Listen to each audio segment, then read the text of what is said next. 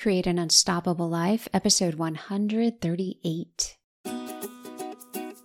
Create an Unstoppable Life is all about mindset for the high achiever to help you build a life of fulfillment and freedom. I'm your host, Dina George, MD, a mindset and marketing coach and a family medicine physician.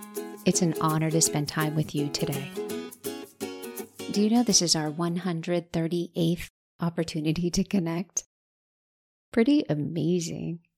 It's also the beginning of April. It's definitely spring. It is so beautiful here in Texas. My hope is that you are surrounded by beauty too. Today, we're talking about something that holds people back, keeps people stuck, like the cement type of stuck, where it seems like there is no other option.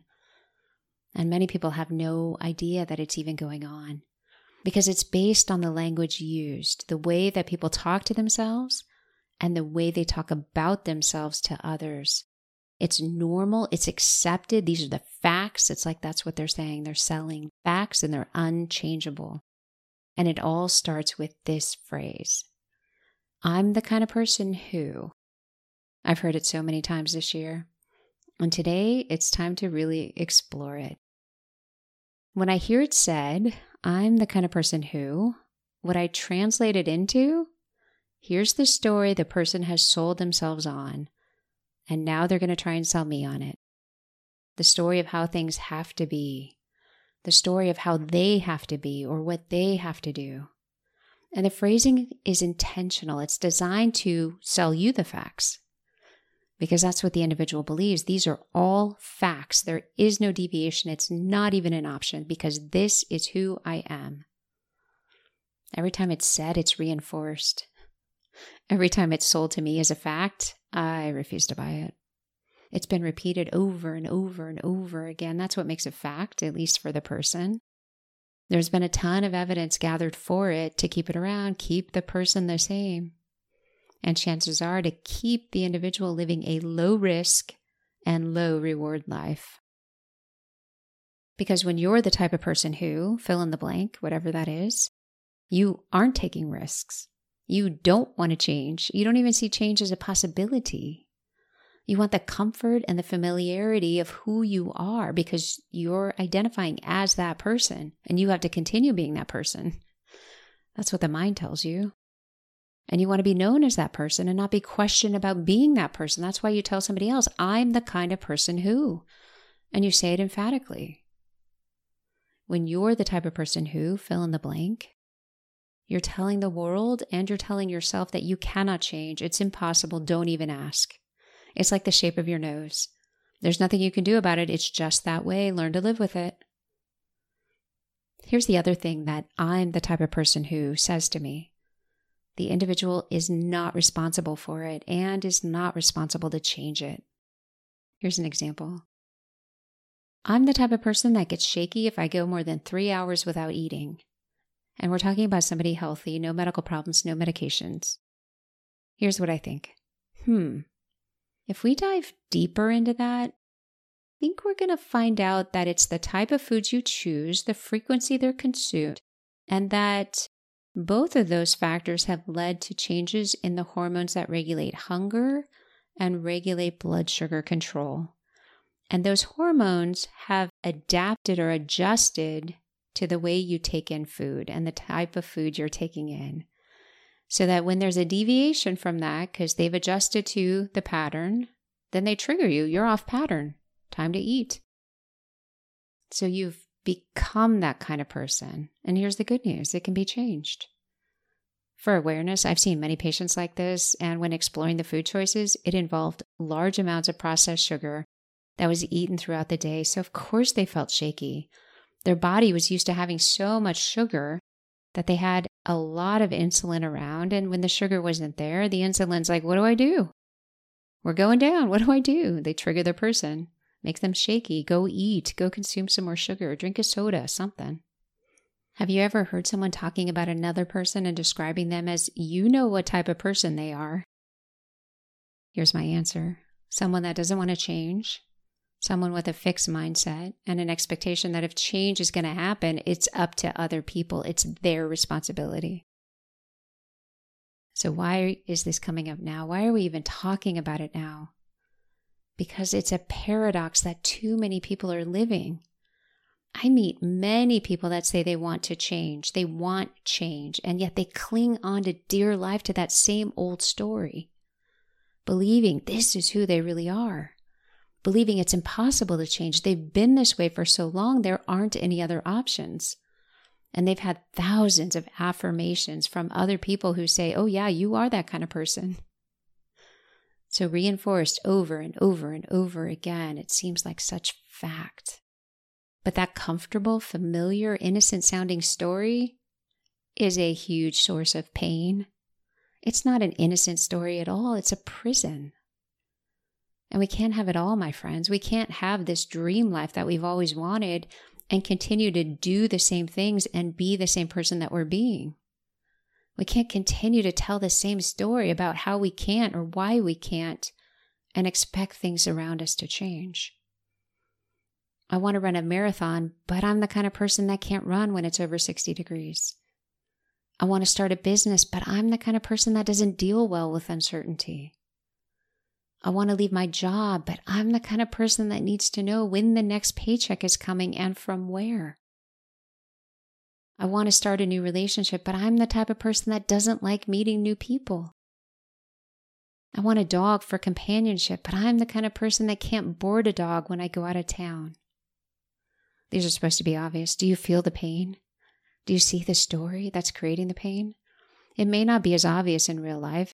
There are a lot more subtleties and nuances in the language you use, you use, we use as humans. But can you see the story? The one that caters to the fear, doubt, uncertainty, shame, or guilt? The one that says you have to live with it, there's nothing you can do because you're that type of person. And here's what's funny when we really have clarity and certainty, like without a doubt, we don't tell ourselves and we don't tell others what type of person we are, ever. I'm the type of person that loves my son. I would never say that. Here's what I say I love my son. And I do. Boy, do I. he is an amazing soul. I'm the type of person who follows through on my commitments. I don't say that. I follow through on my commitments. In fact, it doesn't even need to be stated, I just do it. I'm the type of person who hates to fail. I don't speak like that. I don't fail. I get back up. I decide if the road ahead includes trying again the same way, trying differently, or moving on. Words matter. How we frame those words matters. How we use those words for or against ourselves matters. How we use those words to keep ourselves locked inside the safe and familiar prison, or use the key to release ourselves, that matters too.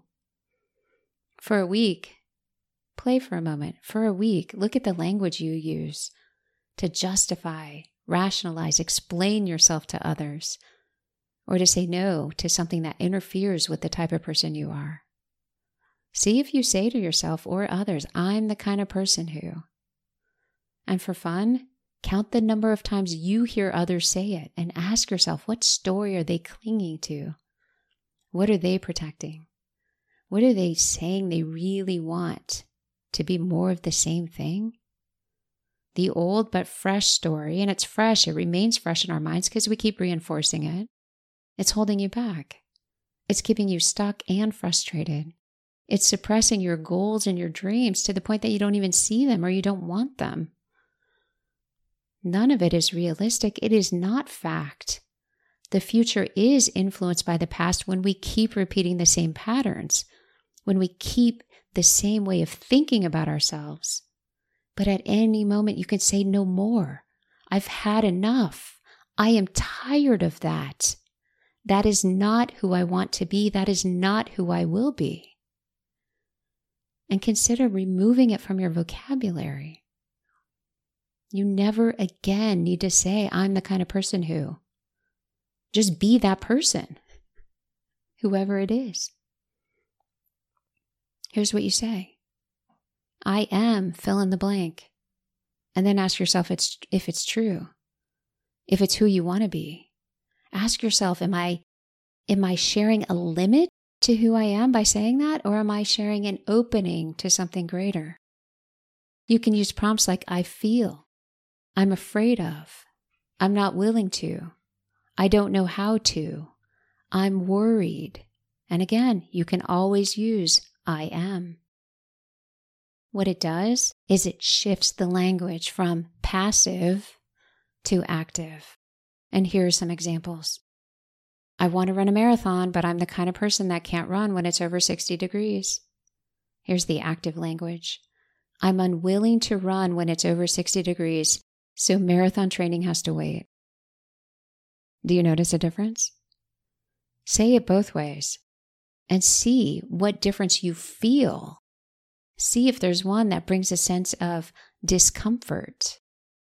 See if one or the other is an opening or a closing, just in terms of how you feel, in terms of what you think about, in terms of if you're willing to settle for what you're saying.